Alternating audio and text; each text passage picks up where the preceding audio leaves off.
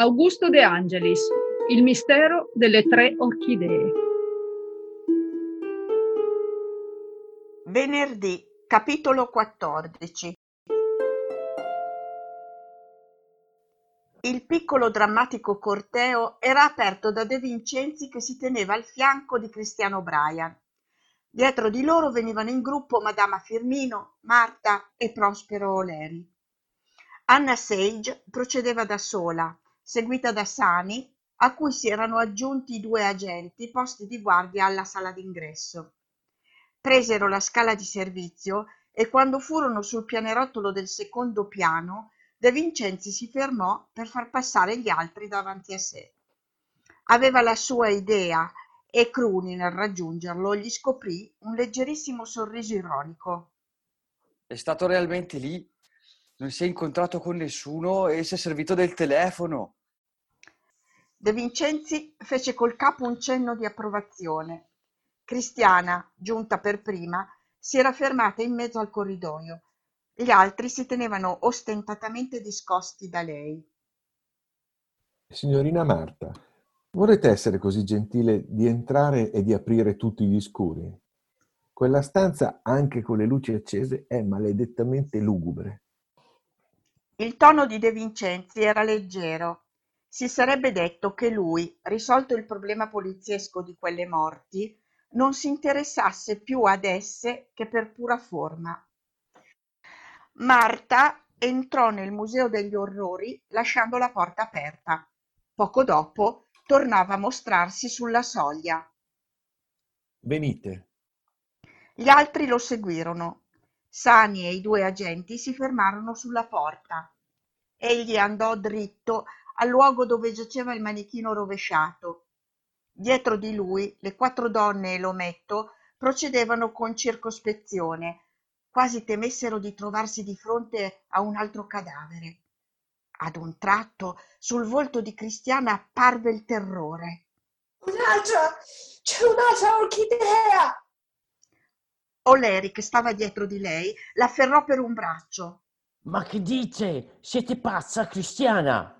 È un'ossessione la sua, commissario. Il fatto che lei veda orchidee dappertutto dimostra il suo stato di squilibrio mentale. Quella donna è irresponsabile. Credete, signor Oleri? Il guaio si è che c'è realmente un'orchidea lì in terra. Ma che dite anche voi? È impossibile! Ah, guardate, Finalmente Prospero volse lo sguardo e vide in terra il bicchiere con l'orchidea. Quella vista produsse su di lui un effetto fulminante. Da acceso in volto che era si fece cianotico. Le braccia gli ricaddero e rimase a fissare il fiore, senza più forza di parlare e di muoversi, con gli occhi sbarrati, come davanti a un fatto mostruoso e inspiegabile. De Vincenzi lo contemplò per qualche secondo, poi lo scosse, battendogli una mano sulla spalla. Su via, Prospero Leri. Quella è l'unica orchidea che non siete stato voi a mettere lì dove si trova e non c'è venuta sola. È un piccolo tranello che vi ho teso per vedere quale effetto vi producesse trovarvene improvvisamente una davanti. Che volete dire? Che significa questo scherzo idiota? Significa, signor Oleri, che io non ho accettato le evidenze da voi preparate. Come avete fatto a credere che potessi ricostruire i tre delitti nel modo con cui li ho ricostruiti poco fa, attribuendoli a Cristiano O'Brien senza rendermi conto di tutti i punti deboli delle mie ipotesi, che erano poi quelle che voi avevate volute farmi fare? E come avete potuto non rilevare che evitavo di proposito di parlare delle orchidee?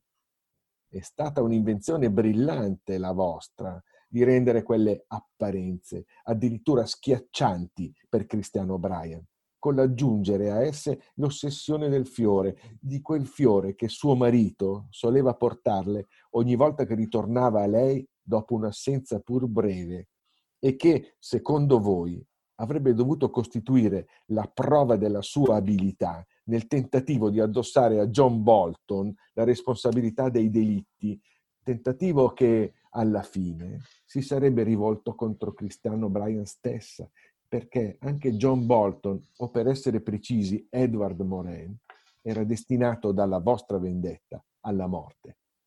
Un'invenzione brillante davvero e che testimonia della vostra astuzia. Eppure è stata proprio essa a perdervi. Ma voi siete pazzo, pazzo da legare. Perché mai io avrei strangolato Valerio ed Evelina e avrei sparato a quel, a quel Bolton che non conosco neppure? Ve lo dirò tra poco, mister, mister Oleri. Sani? Mettigli le manette. È più prudente, anche perché può darsi che non abbia fatto ancora tempo a liberarsi della rivoltella con cui ha acciso Moren. Lo metto con un'agilità e una forza di cui nessuno lo avrebbe ritenuto capace, diede un colpo violento nello stomaco di De Vincenzi, gettò in terra Marta che si trovava sul suo cammino e si lanciò verso la porta del bagno, ma non la raggiunse. I due agenti, dalla porta dove si trovavano, si erano lanciati a tempo e dopo una breve lotta accanita lo avevano immobilizzato. Fu un oremus privo assolutamente di vernice traslucida e con la redingote a brandelli che discese per l'ultima volta la scala di servizio della casa di mode O'Brien, le manette ai polsi e due poliziotti ai lati. Fatto salire in un taxi, venne condotto a San Fedele, mentre De Vincenzi, un poco pallido, ancora per il colpo ricevuto allo stomaco, dava ordine a Sani di accompagnare nel suo ufficio Cristiano O'Brien e le altre donne. Desidero finire tutto in serata. Per confondere un delinquente della risma di quell'ometto, occorre non lasciargli il tempo di riflettere. Verrò tra poco. Voglio avere prima un ultimo colloquio da solo con Verna Campbell. Fu alle otto di sera che De Vincenzi diede principio all'ultima scena di quel dramma allucinante, che svoltosi tutto in una casa di mode, tra le sete, i drappi, i merletti e i pizzi, in un ambiente di lusso e di frivola mondanità ebbe il suo immediato epilogo fra le pareti calcinose e umide di una stanza di questura, al pianterreno di una grande stabile che era stato convento. Nell'ufficio del capo della squadra mobile, davanti al tavolo di De Vincenzi, sedevano con Cristiana O'Brien, Marta, Madama Firmino, Anna Sage e Verna Campbell. Prospero Leri, senza manette, sedeva di fianco alla scrivania e il maresciallo Cruni gli stava alle spalle. Dall'altro lato della scrivania era Sani. De Vincenzi parlava lentamente, fissando i fogli bianchi che aveva dinanzi e sopra i quali disegnava con la punta del tagliacarte invisibili arabeschi. Sul tavolo, oltre al vaso con le orchidee, si vedeva una fondina di rivoltella con la cinghia, una collana di vetro, due buste dirette a Evelina Rossi e una scatola di lacca rossa e c'era inoltre un'orchidea tutta pesta che sembrava un vellutato arachnide schiacciato. Demolirò prima la costruzione che io stesso ho fatta oggi per far credere al vero assassino che ero caduto nella rete Tesami. Valerio. Quel che subito mi colpì alla vista del cadavere fu il fatto che esso si trovasse sopra il letto di Cristiano O'Brien. Non era possibile che fosse stata la O'Brien a ucciderlo nella propria camera, a meno di pensare a un delitto compiuto all'improvviso e senza premeditazione. Ma in questo caso il cadavere non avrebbe avuto l'aspetto composto e direi quasi ordinato che aveva.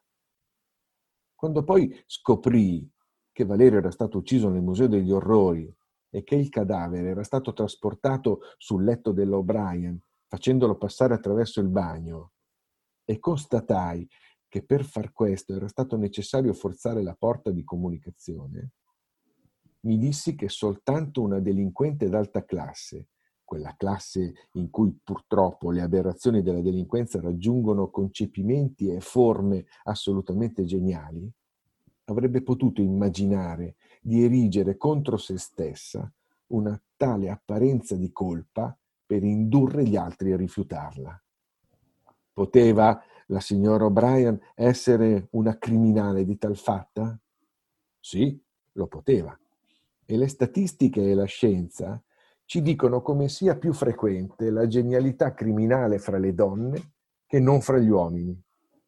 Ma c'era l'orchidea. L'orchidea che doveva necessariamente avere un significato. Quale potesse essere tale significato non mi riusciva neppure di immaginare. E vi dirò che la vera ragione per la quale l'assassino si è servito di quei fiori non mi è apparsa che in un secondo tempo, vale a dire ieri notte, quando, tornato a casa, ho consultato un libro sulla delinquenza americana scritta dall'attuale capo dei G-Men e ricco di particolari interessanti sui vari gangster famosi e sulla banda di Edward Moraine in particolare. Ma dunque, per andare nell'ordine, mi fermerò a osservare che quel fiore aveva avuto il potere di gettare lo spavento nell'anima di Cristiano O'Brien. Tale spavento era reale. Non sarebbe stato possibile fingerlo nel modo con cui esso si dimostrava nella O'Brien. Cristiana aveva realmente paura di quel fiore. Perché? La spiegazione l'ho avuta oggi, quando lei si è recata da suo marito. L'orchidea era il fiore preferito da Edward Morin, che lo aveva imposto, come segno di riconoscimento, a tutti gli appartenenti alla sua banda. Questo ho appreso dal libro che vi ho detto. E questo aveva saputo Eliana Sage dal processo svoltosi dinanzi alla corte di Rutland. Ella, quindi, quando aveva trovato l'orchidea nella sua stanza davanti al cadavere di Valerio e poiché aveva già riconosciuto Anna Sage nel suo salone, non aveva dubitato un istante che il delitto fosse opera di suo marito, il quale avrebbe in quel modo iniziato la vendetta contro di lei. Ed era appunto sopra una tale logica inevitabile reazione della donna che l'assassino aveva contato per poter colpire Edward Morin facendo ricadere i sospetti sopra sua moglie. Non è così, Prospero Oleri? Mm, lo dite voi, ma dovete dimostrare che volessi davvero colpire Edgar Moran, che non conoscevo neppure. De Vincenzi trasse di tasca il ritaglio del giornale trovato tra le carte di Valerio e glielo mise davanti. Leggete questo. Prospero diede un'occhiata al ritaglio e fece un'orribile smorfia. Ebbene? Signorina Campbell, volete dirmi chi è stato a farvi conoscere Cristiano O'Brien, che allora si chiamava Ileana Sage? Sono stato io. Ebbene? Bada quel che dici, Verna. Ah, sei a posto, Lester Gillis e non te la prendere con me. Lo avrebbero saputo ugualmente. Anna Sage si era alzata. Un grande stupore era sul suo volto. Lester Gillis? Lester Gillis, ma è morto. Mio fratello. Sì, signora Sage. Vostro fratello credeva che Lester Gillis fosse morto perché lui aveva dato ordine che lo uccidessero e perché gli abiti di Gillis e i suoi documenti personali erano stati trovati sulla banchina di un dock sull'East River. Tutti lo credevano del resto, ed è così che Lester Gillis aveva potuto divenire Prospero Neri. Ma vedete, egli, come tutti i delinquenti della sua mentalità, non era stato capace di rinunciare definitivamente alla propria antica personalità quella personalità che gli aveva valso di appartenere alla banda di vostro fratello. Ma, ma lo aveva tradito. Sì, lo aveva tradito. Ed è per questo che Morin aveva dato ordine che lo uccidessero. Era avvenuto però che colui o coloro che gli avevano regolato i conti, dopo avergli sparato un colpo di rivoltella alla spalla destra, lo avevano gettato nel fiume, sicuri di gettarvi un cadavere. Ma Gillis era vivo tanto vivo che, tornato a riva, aveva potuto salvarsi e scomparire. Non vi è possibile negare Lester Gillis. E non soltanto perché faremo presto a farci mandare le vostre impronte digitali e la vostra fotografia dalla direzione della polizia di New York e dal penitenziario di Kansas City, nel quale avreste dovuto scontare una lunga pena che vi fu abbreviata, ma anche perché basterà denudarvi la spalla destra per trovarvi la cicatrice della ferita. Prospero fissava Verna con un odio selvaggio che gli fiammeggiava nello sguardo. Maledetta! Lasciate andare, Gillis. Verna Campbell vi ha raccolto, ferito, e vi ha aiutato a rimanere nascosto, permettendovi di diventare Prospero Oleri, e non vi ha tradito neppure adesso. Ha tentato anzi di allontanare i miei sospetti da voi, affermandomi di aver veduto un vaso di orchidee nella stanza di Valerio. È vero che è stata proprio quella menzogna a farmi sospettare che un legame esistesse fra voi due, ma sarei arrivato alla verità comunque e assai probabilmente alla verità era arrivato anche Edward Morin oggi alle 15 quando mi ha telefonato perché andassi da lui. L'orchidea l'aveva illuminato. È stato un grande errore il vostro di rendere più sottile e più teatrale la vostra vendetta contro colui che aveva voluto farvi sopprimere, terrorizzando Cristiano O'Brien col segno di un passato che ella avrebbe voluto non veder mai più risorgere. Un grande errore che vi porterà a finire la vostra vita in carcere. E in un carcere che non sarà quello di Kansas City, dal quale si può uscire quando si estragga una certa quantità di carbone superiore al limite fissato.